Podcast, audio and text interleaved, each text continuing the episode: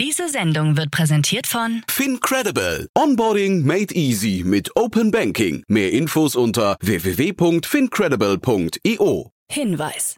Startup Insider übernimmt keinerlei Haftung für die Richtigkeit börsenrelevanter und unternehmensbezogener Daten.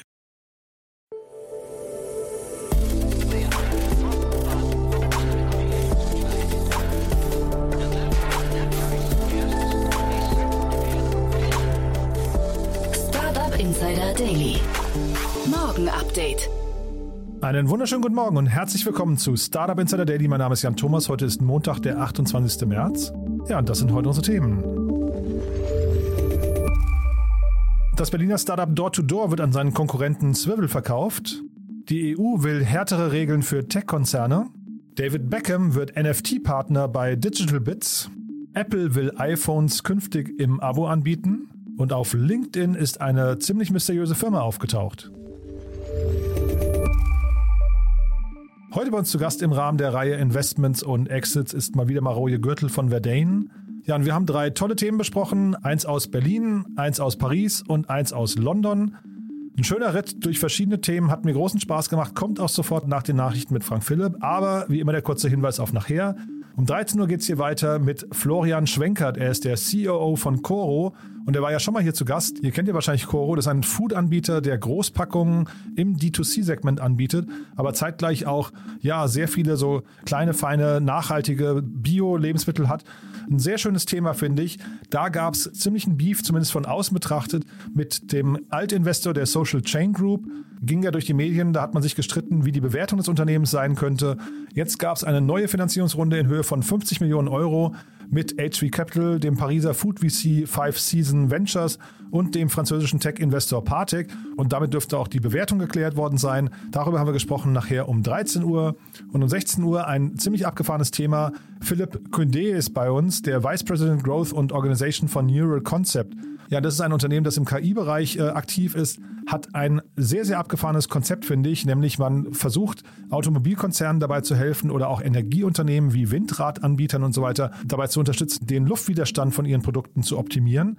Und die KI simuliert Dinge, die früher sehr langwierig waren, ja mittlerweile in Bruchteilen von Sekunden, also in einer unglaublichen Skalierung und fängt dann auch sogar an, eigenständige Produktvorschläge zu machen, also ins Produktdesign einzugreifen. Total abgefahren, fand ich super. Auch da gab es eine Finanzierungsrunde in Höhe von 9,1 Millionen Dollar. Ähm, lasst euch überraschen, das kommt nachher um 16 Uhr. Damit genug der Ankündigung. Jetzt kommen noch kurz die Verbraucherhinweise und dann Frank Philipp mit den Nachrichten und danach dann, wie angekündigt, Maroje Gürtel von Verdane. Werbung. Hi, hier ist Nina, Content Managerin bei Startup Insider. Suchst du deine nächste große berufliche Herausforderung? Dann melde dich bei uns. Wir suchen aktiv nach neuen Teammitgliedern, die Startup Insider zum führenden Informationsmedium der deutschsprachigen Startup-Szene machen wollen. Aktuell suchen wir Sales Manager, Customer Success Manager, Finanzmanager sowie Werkstudenten in den Bereichen Sales, Product und Content. Aber auch wenn keine passende Stelle dabei ist, melde dich trotzdem bei uns. Wir suchen immer nach leidenschaftlichen Menschen, die mit Startup Insider Großes bewegen wollen. Also, um mehr zu erfahren und dich zu bewerben, geh jetzt ganz einfach auf startupinsider.de/slash insider. Startup Insider Daily. Nachrichten. Door-to-Door an Konkurrent Swiffle verkauft. Das Berliner Mobility-Startup Door-to-Door wechselt den Besitzer. Zehn Jahre nach der Gründung geht das Unternehmen an den Konkurrenten Swiffle mit Hauptsitz in Dubai. Zur Übernahmesumme ist nichts bekannt. Zu Door-to-Door gehören Projekte wie das 2019 eingestellte Alligator und der Mitfahrservice Sylt Go. Zusammen mit Privatanbietern, Kommunen und lokalen Verkehrsunternehmen bestehen 22 aktive Ride-Pooling-Projekte, die zu einem Großteil in Deutschland unterhalten werden. Kunden bestellen per App eine Art Taxi. Während der Fahrt werden gegebenenfalls weitere Personen eingesammelt. Beim neuen Eigentümer Swiffle werden ähnliche Dienste angeboten. Vor fünf Jahren in Ägypten gegründet, wurde der Hauptsitz 2019 nach Dubai verlegt. Der Shuttle-Service geht in wenigen Tagen an die New Yorker Börse. Zusammen mit Door-to-Door sollen das Portfolio auf weitere Länder ausgebaut und im laufenden Jahr gemeinsam 135 Millionen Euro umgesetzt werden. 8,3 Millionen Euro für Berliner Fintech Katmos. Noch vor Launch hat Catmos bei einer Finanzierungsrunde 8,3 Millionen Euro eingesammelt. Geführt wurde die Runde vom Venture Capital Fonds Edition. Ebenfalls eingestiegen sind Business Angels von Stripe, TrueLayer, Ante Spittler von Moss sowie die beiden Gründer von Zeitgold und SumUp. Geld gab es außerdem vom Frühphaseninvestor Atlantic Labs sowie von Christoph Meire. Katmos möchte den Mitgründern Sascha Makarowitsch und Justus Schmüser zufolge einen internationalen Payment-Dienst für Seefahrer aufbauen, die Geld in ihre Heimatländer schicken wollen. Mit der Nordic Hamburg Group steht schon ein erster größerer Kunde bereit. EU will härtere Regeln für Tech-Konzerne. Mit dem gerade verabschiedeten Digital Market Act DMA unterzieht die Europäische Union großen Tech-Unternehmen wie Google, Facebook, Amazon und Apple strengere Regeln. Der DMA soll für faireren Wettbewerb sorgen und Verbraucher mehr Wahlfreiheit erhalten. Der CDU-Europaabgeordnete Andreas Schwab spricht bereits von einer neuen Ära der Tech-Regulierung. Der DMA ist Teil eines großen Digitalpakets, das die EU-Kommission im Dezember 2020 vorgestellt hat. Über den nächsten Teil des umfangreichen Pakets, dem Digital Service Act DSA, wird noch verhandelt. Dieser soll sich dann mit gesellschaftlichen Aspekten wie Hassrede oder gefälschten Produkten befassen. Accenture bereitet sich aufs Metaverse vor. Die Unternehmens- und Strategieberatung Accenture hat eine neue Business Group ins Leben gerufen. Diese hört auf den Namen Metaverse Continuum und möchte andere Unternehmen bei der Entwicklung von Metaverse-Konzepten unterstützen. Accenture selbst betreibt bereits ein eigenes Metaversum mit dem Namen North Floor, in dem neue Mitarbeitende eingearbeitet werden und an immersiven Lernen teilnehmen. Letzte Woche hatte das Unternehmen außerdem einen Bericht zur Zukunft des Metaverse in Unternehmen veröffentlicht.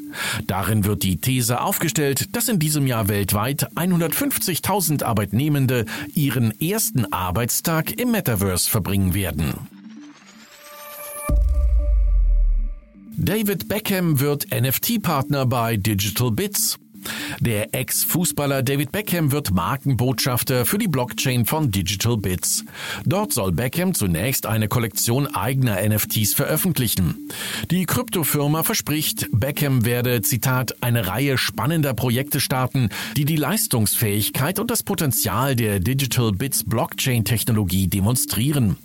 Bei dem Layer One Blockchain Protocol Digital Bits sollen Sicherheit, Geschwindigkeit und Kosteneinsparungen im Vordergrund stehen. Mit Inter Mailand und AS Rom stehen bei Digital Bits bereits zwei weitere wichtige Partner aus dem Sportbereich bereit. Apple will iPhones im Abo anbieten. Die Gerüchte verdichten sich. Laut Berichten von Bloomberg arbeitet der Technologiekonzern Apple anscheinend an Abo-Modellen für das iPhone und andere Geräte wie MacBooks. Ähnlich wie bei Apps soll es dadurch möglich werden, Smartphones und Notebooks von Apple langfristig zu mieten. In den USA gibt es bereits das sogenannte iPhone Upgrade Program. Ob etwa Geräte nach einer gewissen Zeit in den Besitz der Nutzer übergehen oder in gewissen Abständen gegen neue Modelle ausgetauscht werden, ist laut Bloomberg offen. Um ein reines Ratenzahlungsmodell soll es sich dabei aber nicht handeln. Vielmehr könnten die neuen Abonnements mit anderen Abos wie Apple Care kombiniert werden. Die Einführung soll noch in diesem Jahr, spätestens aber 2023 geplant sein. Spotify schüttet 7 Milliarden Dollar aus. Im Jahr 2021 hat Spotify rund 7 Milliarden Dollar an die Besitzer von Musikrechten ausgezahlt, was einen neuen Rekordwert darstellt. Erstmals gab es für mehr als 1000 Künstler jeweils mehr als eine Million Dollar. Diese Zahl nahm in den letzten fünf Jahren laut Unternehmensangaben um 160 Prozent zu. Weitere 50.000 Künstler und damit doppelt so viele wie 2017 kommen auf mehr als 10.000 Dollar. Die bei Spotify im vergangenen Jahr beliebtesten Musiker sind Bad Bunny, Taylor Swift, BTS, Drake und Justin Bieber. Dennoch beschweren sich viele Künstlerinnen und Künstler weiterhin, dass der Streamingdienst sie nicht angemessen für die Abrufe ihrer Lieder entlohnt. Der Musikstreamingdienst verzeichnet weltweit rund 180 Millionen zahlende Abonnenten. Ausgaben für Apps auf 33 Milliarden Dollar gestiegen. Laut dem aktuellen Quartalsbericht von Data.ai haben Nutzer im laufenden Quartal weltweit bereits 33 Milliarden Dollar für Apps aus dem Play Store von Google und App Store von Apple ausgegeben. Insgesamt wurden 37 Milliarden Apps heruntergeladen. 28 Milliarden davon entfallen auf Android-User, während der Apple App Store nur 8 Milliarden Apps-Downloads verzeichnet. Die meisten heruntergeladenen Apps waren Instagram vor TikTok und Facebook. Umsatzseitig fallen vor allem In-App-Käufe und Abos wie bei Netflix, Disney Plus und HBO ins Gewicht. Apps von Android werden zwar deutlich häufiger heruntergeladen, doch für das iPhone und iPad geben Nutzer pro App fast doppelt so viel aus. Mysteriöse Firma bei LinkedIn aufgetaucht. Mit Severance hat Apple TV eine neue Science-Fiction-Thriller-Serie im Programm, deren Schauplatz die fiktive Firma Lumon Industries ist. Bei den Angestellten werden durch einen chirurgischen Eingriff ins Gehirn, dem sogenannten Severance Program, die Erinnerungen der Mitarbeiter an ihre Arbeit von den Erinnerungen an ihr Privatleben getrennt. Lumon Industries ist nun bei LinkedIn aufgetaucht. Dort beschreibt sie sich selbst als führendes Biotech-Unternehmen. Fast 3000 Follower hat die mysteriöse Firma bereits für sich begeistern können. Bei der Geschichte dürfte es sich um eine kreative Werbung für die Serie mit Adam Scott handeln, die bei Kritikern und Zuschauern ausgesprochen gut ankommt. Die erste Staffel ist kürzlich angelaufen. Startup Insider Daily. Kurznachrichten. Die Initiatoren der sogenannten Frosties NFTs wurden verhaftet und wegen Betrugs und Geldwäsche angeklagt. Das im Januar gestartete Projekt hat 8888 Schneemann-ähnliche NFT-Avatare angeboten, die innerhalb einer Stunde ausverkauft waren für durchschnittlich 130 Dollar. Die beiden Initiatoren der Frosties sind kurz nach dem Start mit den Einnahmen von knapp 1,1 Millionen Dollar untergetaucht. Auf die angekündigte 3D-Version der NFT-Schneemänner und das Frosties Videospiel warten die Besitzer seitdem vergebens. Nach einem jahrelangen Streit mit der Verkehrsregulierungsbehörde TFL der Stadt London hat der Fahranbieter Uber nun eine 30-monatige Lizenz erhalten, um weiterhin in London zu operieren. Der Streit zwischen Uber und TFL geht auf das Jahr 2017 zurück, als die Behörde erklärte, das Unternehmen sei nicht geeignet, um in der Stadt zu operieren und daraufhin seine Taxilizenz entzog. Auf Twitter zeigte sich Uber erfreut über die Entscheidung von TFL und stellte fest, dass die Behörde unsere Branche zu Recht an die höchsten Regulierungs- und Sicherheitsstandards hält und dass Uber erfreut ist, ihre hohe Messlatte erfüllt zu haben. Zwei ehemalige TikTok-Moderatoren haben vor einem kalifornischen US-Bundesgericht Klage gegen die App und deren Mutterfirma ByteDance eingereicht. Darin sprechen sie von extrem psychischen Belastungen und einer Verletzung des Arbeitsschutzes. Sie streben den Status einer Sammelklage an, der sich weitere Moderatoren anschließen könnten. TikTok beschäftigt weltweit rund 10.000 Moderatoren, die laut den Klägern permanent mit Mord, Sodomie, Nekrophilie, Kinderpornos und andere verstörende Dinge konfrontiert würden. Nach Monaten der Planung hat Bob Lockman, der Premierminister von Vanuatu, grünes Licht für die Bitcoin-Insel Satoshi Island gegeben. Das bestätigte das Projektteam via Twitter und gab an, dass es nun endgültig losgehen könne. Vanuatu ist ein Inselstaat im Südpazifik, der rund 80 Inseln umfasst und sich über eine Länge von 1300 Kilometern erstreckt. Bei Satoshi Island handelt es sich um eine experimentelle Insel, deren Wirtschaft komplett auf Bitcoin ausgerichtet sein soll. Benannt ist das Projekt nach dem Bitcoin-Erfinder Satoshi Nakamoto, dessen Identität bis heute nicht geklärt ist. Und das waren die Startup Insider Daily Nachrichten von Montag, dem 28. März 2022. Startup Insider Daily. Investments und Exits. Super, ja, ich freue mich. Maroje Gürtel ist wieder hier von Verdane. Hallo Maroje. Hallo Jan. Freue mich sehr, dass du da bist. Äh, und ich freue mich auf drei tolle Themen. Aber vielleicht bevor wir einsteigen, wie immer mal ein paar Sätze zu euch. Vielleicht magst du kurz dich vorstellen und auch Verdane vor allem. Ja, gerne. Also wir äh, sind, äh, Verdane ist ein Growth Equity Fonds aus äh, Norwegen und Schweden ursprünglich. Äh, wir haben seit äh, zweieinhalb, drei Jahren ein Berlin Office eröffnet, wo wir mittlerweile auch mit 20 Leuten am Start sind. Ähm, und ja, ich ähm, hatte die Chance, dieses Office aufzubauen ähm, und ähm, arbeite vor allem im Consumer-Bereich. Mhm. Und wir hatten ja schon einmal hier bei euch zu, äh, hier im Podcast zu Gast eine Private Equity Runde, die ihr gemacht habt. Ne? Ihr geht also bis dahin sogar, ne? dass ihr große Übernahmen macht sogar oder Mehrheitsbeteiligung.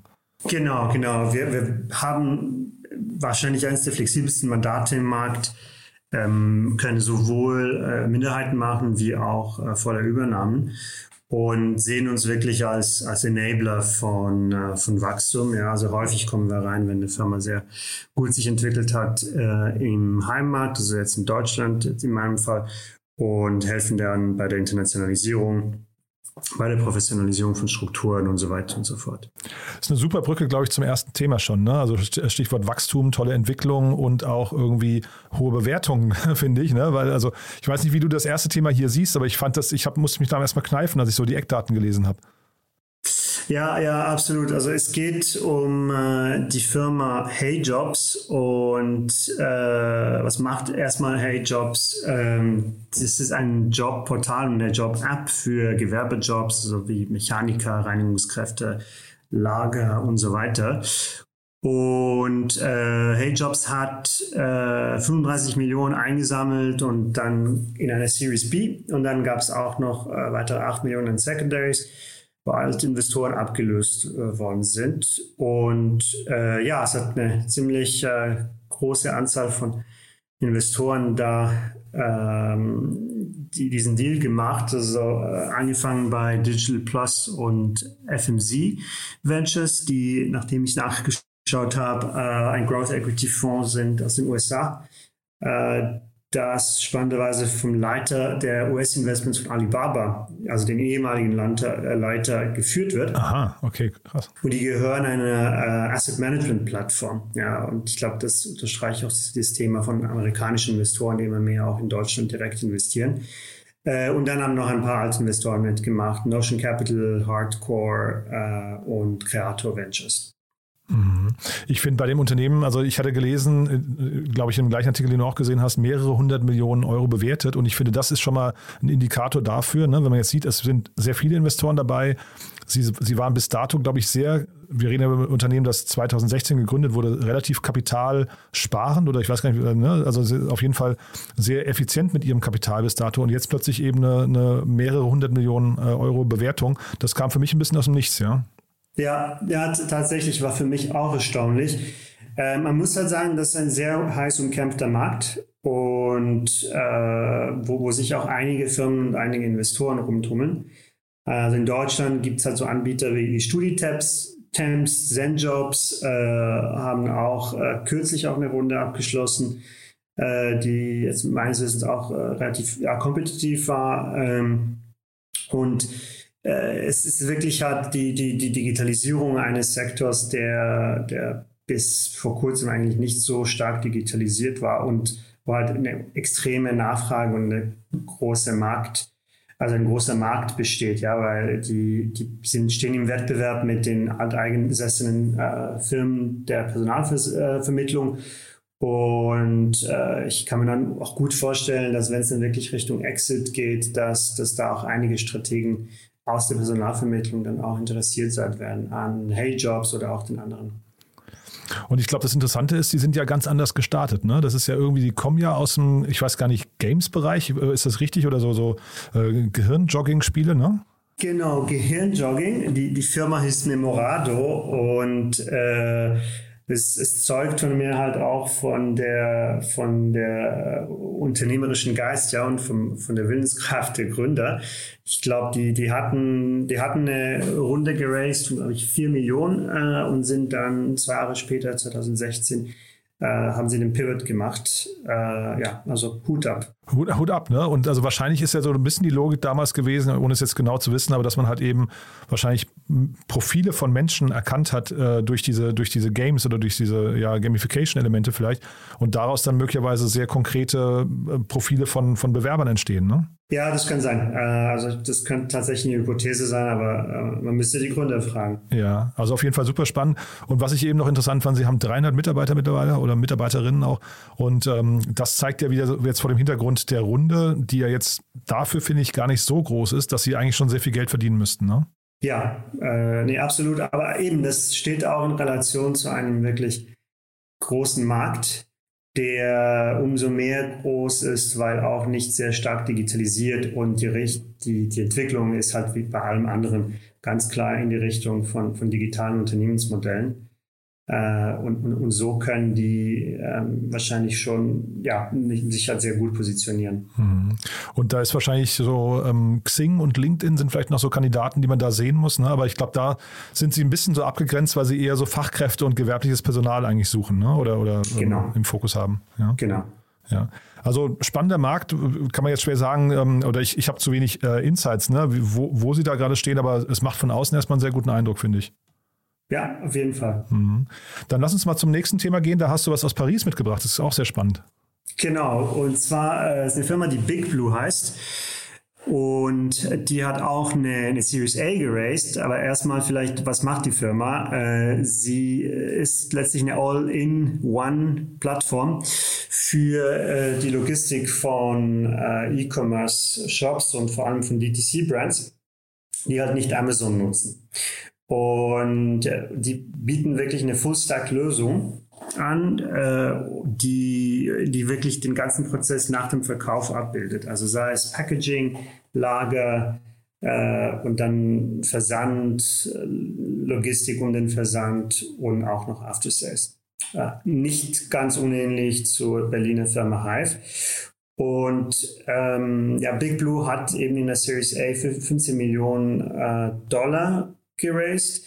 Und äh, die Runde war eingeführt durch äh, Runa Capital, äh, die wir bei Verdeng gut kennen von, von Smara und auch noch einem äh, Frühphaseninvestor aus Spanien, Samaipata.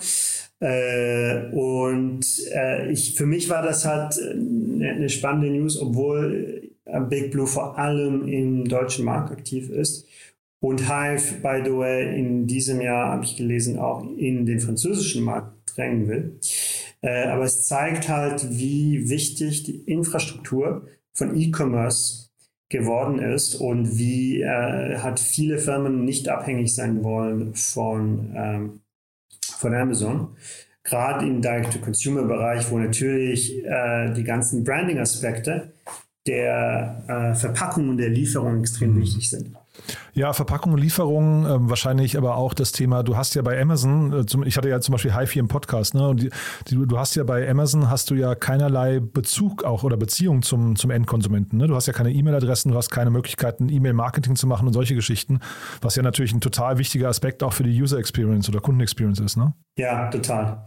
Äh, und, äh, und ich denke, und zudem ist es so, ich glaube, jeder, der mal eine E-Commerce-Firma äh, geführt hat oder reingesehen hat, weiß, dass bis, bis zu einer gewissen kritischen Größe, äh, wenn man mit Drittparteien die Logistik macht, ist es halt A, ein sehr großen, großer Kostenblock und B, äh, dieses, diesen ganzen Prozess wirklich optimal zu managen, ist häufig schwierig, weil die meisten Logistikanbieter halt nicht unbedingt mit einem E-Commerce und Digital First Ansatz aufgebaut wurden. Ja, und daher solche, solche Player zu haben, die, die wirklich zugeschnitten sind auf die Bedürfnisse von modernen E-Commerce-Firmen, ist, äh, ist glaube ich, wirklich hat, hat riesiges Potenzial.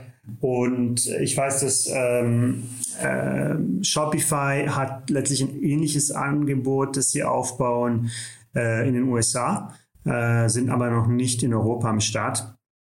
Und daher springen dann jetzt solche Firmen wie Big Blue oder Hive genau in diese Lücke. Und das könnte natürlich bedeuten, also äh, gibt vielleicht zwei Punkte dazu. Ne? Shopify erstmal, da entstehen möglicherweise gewisse Abhängigkeiten. Ne? Jetzt auch so ein Hive oder Big Blue. Wenn Shopify das irgendwann selbst machen würde, könnte es natürlich sein, dass da vielleicht auch eine API mal abgestellt wird oder sowas. Ne? Dass man halt irgendwie möglicherweise, ne? das ist ja so ein bisschen so arbeiten oder, oder, oder ähm, sich ausbreiten auf fremdem Terrain möglicherweise. Und andersrum entstehen ja möglicherweise auch Übernahmekandidaten hier für, für Shopify, ne? Ja, absolut. Absolut. Und ich, ich bin mir sicher, also ich habe jetzt das nicht recherchiert heute, aber ich bin mir sicher, wenn man das machen würde, dann würde man sehen, dass auch in vielen anderen europäischen Ländern genau solche Firmen entstehen. Und wie immer wird es dann irgendeinen Punkt kommen, wo eine Konsolidierung stattfindet. Und tatsächlich, ja, solche Firmen sind, sind sehr spannende Übernahmekandidaten für, für ein Shopify. Und wenn du sagst, die sind jetzt momentan noch der eine in Frankreich, der andere in Deutschland, aber sie treffen sich jetzt durch diese Überlappungen in den jeweils Aktivitäten in anderen Ländern. Wie lange kann sowas gut gehen? Weil du hast jetzt gerade die Konsolidierung schon ähm, sag mal, prognostiziert, die irgendwann kommen könnte. Wahrscheinlich am Anfang der Markt ist groß genug, ne? Ja, ja, genau. Der, der Markt ist groß genug. Die Nachfrage ist, ist riesig für das Produkt. Äh, ich denke, so typischerweise äh, dauert das so, so zwischen drei und fünf Jahre, äh, bevor das, das die Konsolidierung anfängt. da könnte ich mir sogar vorstellen, also grundsätzlich ist es auch so, dass jetzt nicht nur ein Player in einem Markt bestehen kann. Big Blue hat offenbar auch schon ein Logistiknetzwerk in Frankreich und offenbar auch optimiert, also sie schreiben AI optimiert äh, eher optimierte Logistik. Ähm, daher, äh, die, ja, die, die haben schon eben schon einen Footprint, dass ich jetzt ähm, äh, Hive aufbauen muss.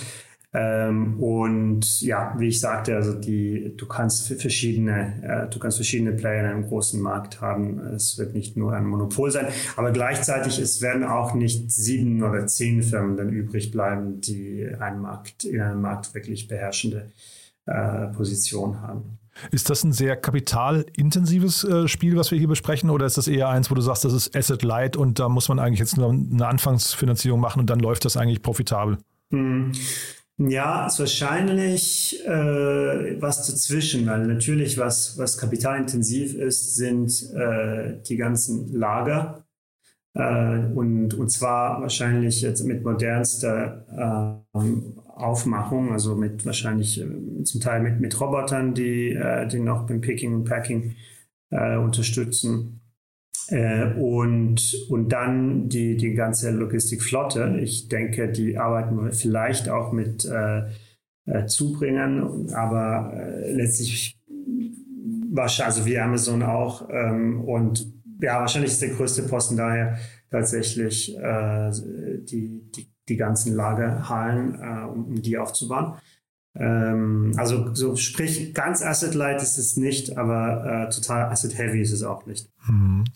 Dann jetzt überlege ich gerade, ob es eine gute Überleitung gibt nach London zum nächsten Thema. Aber ich glaube, der Bruch ist so hart, da müssen wir, glaube ich, wirklich tatsächlich nochmal bei Null anfangen. Ne? Ähm, aber das ist ein spannendes Thema, was du da mitgebracht hast, finde ich. Ja, ja, das stimmt. Also der, das, ich glaube, äh, der einzige, die einzige Überleitung ist, dass, dass jede Firma äh, Spreadsheets äh, braucht, um, um das Business zu managen.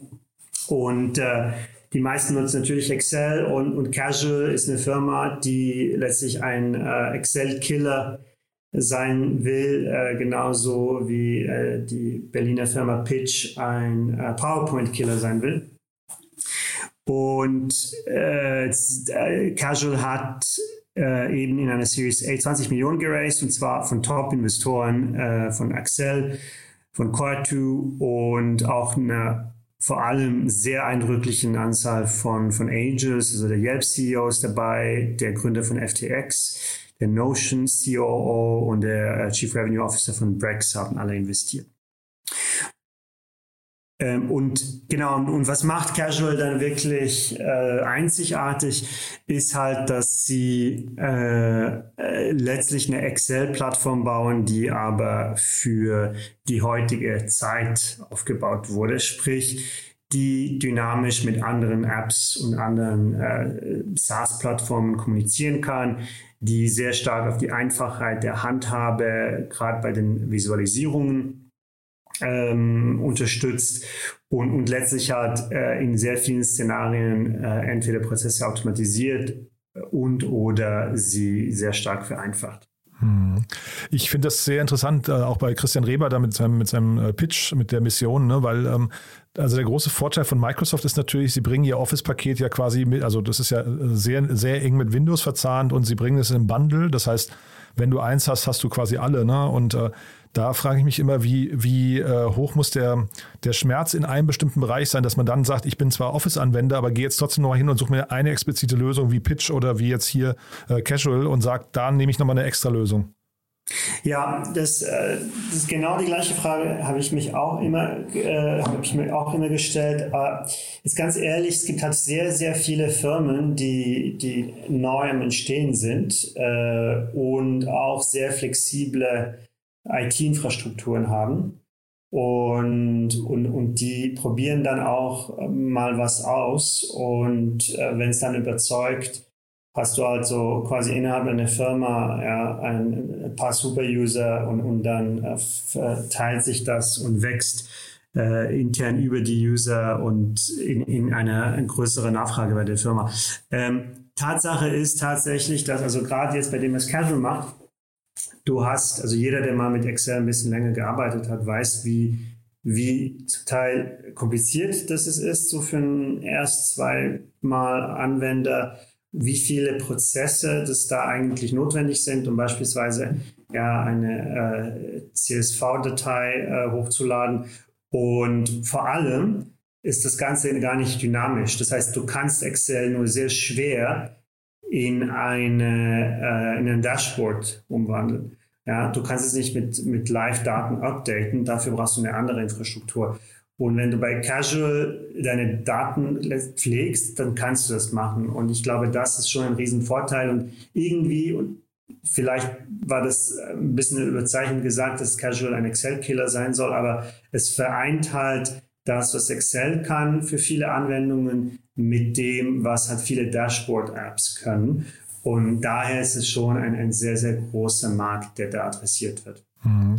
Nee, da hast du total recht. Und natürlich ist dieses Thema API-Integration oder Live-Anbindung, Live Datenintegration und so weiter, ist natürlich wahrscheinlich auch das Thema der Stunde. Ne? Und ich, ich kenne jetzt dann Excel zu wenig von den Limitierungen her, aber wenn das nicht ginge, ist das natürlich für bestimmte Zielgruppen wahrscheinlich genau der Grund, dann auch zu suchen oder zu wechseln. Ne? Ja, ja, genau. Und, und vor allem Excel ist halt, obwohl es sich halt auch sehr, sehr äh, gewandelt und modernisiert hat, aber es baut halt trotzdem noch auf ja, Web 1.0 Prinzipien, ja, und, und, und dann ist natürlich schon ziemlich interessant, wenn du eine Plattform eigentlich von Null auf aufbauen kannst, ähm, im, im, im Hier und Jetzt, ja, und, und die genau zugeschnitten ist auf die Bedürfnisse von, äh, von Firmen, wie sie heute sind und nicht, wie sie vor 30 Jahren waren und dann halt immer mit neuen Upgrades verwandelt wurden. Ja, genau. Es wurde halt wahrscheinlich nicht mehr auf der grünen Wiese neu gedacht. Ne? Das ist vielleicht dann der große Nachteil. Man, man sieht das auch bei, ich benutze zum Beispiel viel Adobe-Software, da ist es eigentlich genau das Gleiche. Da hast du dieses Thema Austausch der Programme untereinander, die du dann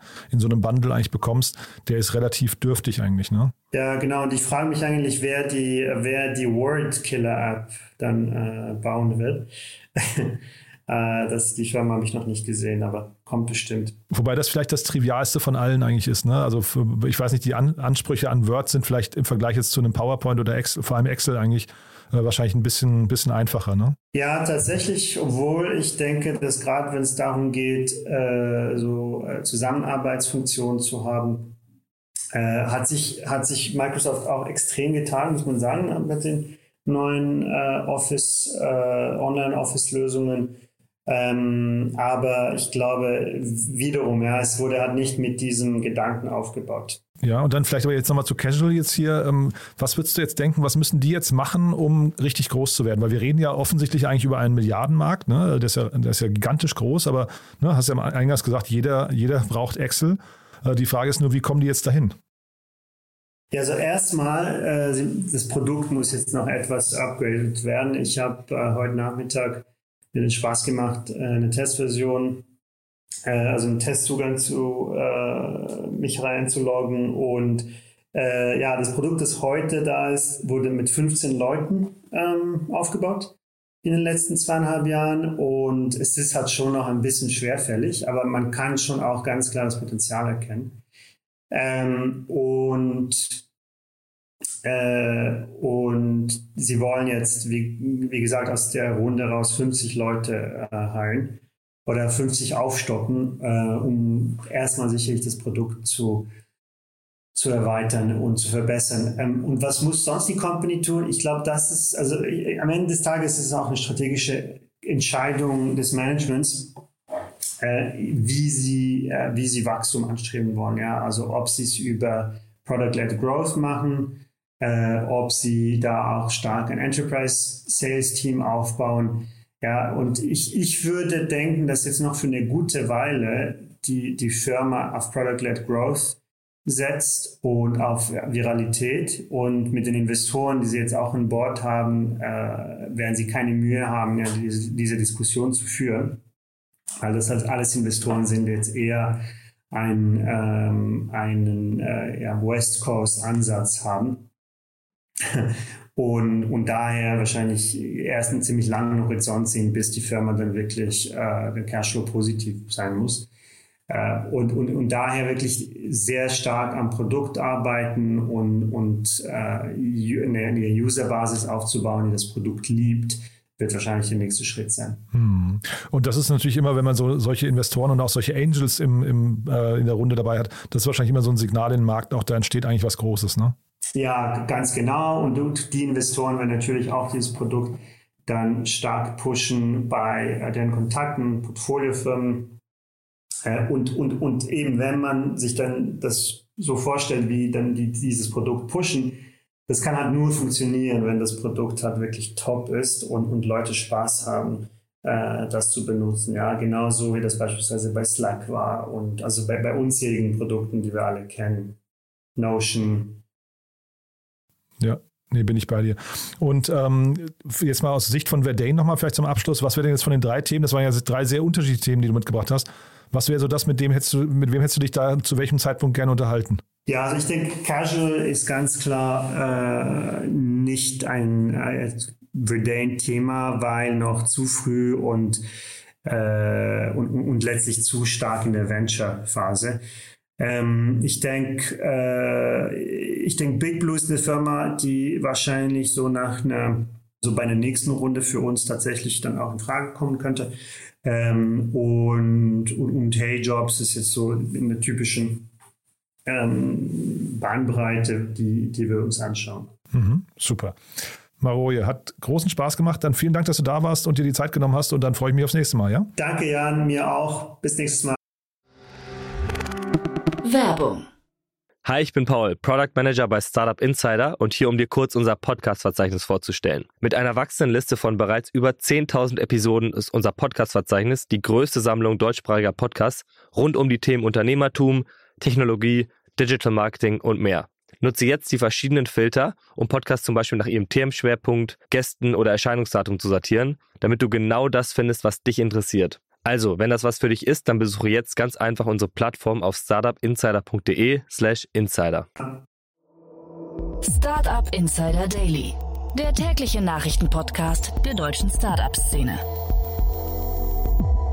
Das war Maroje Gürtel von Verdane. Ich fand es super interessant. Ich hoffe, ihr auch. Wenn dem so sein sollte, wie immer, die bitte empfehlt uns gerne weiter und oder hinterlasst auch bitte eine kurze Bewertung auf Apple iTunes oder Spotify. Das geht ganz schnell und damit helft ihr uns natürlich, den Podcast bekannter zu machen. Wir freuen uns immer über neue Hörerinnen und Hörer, die den Podcast noch nicht kannten. Dafür schon mal vielen, vielen Dank an euch und ansonsten euch einen wunderschönen Tag und hoffentlich bis nachher. Um 13 Uhr, wie gesagt, Florian Schwenkert, COO von Coro. Da reden wir über die 50 Millionen Euro Runde, aber wir reden vor allem über das Freischwimmen von einem Investor beziehungsweise über die schwierigen Verhandlungen Verhandlungen, die es da möglicherweise gab. Lasst euch überraschen, ist auf jeden Fall ein Gespräch, was ihr euch nicht entgehen lassen solltet.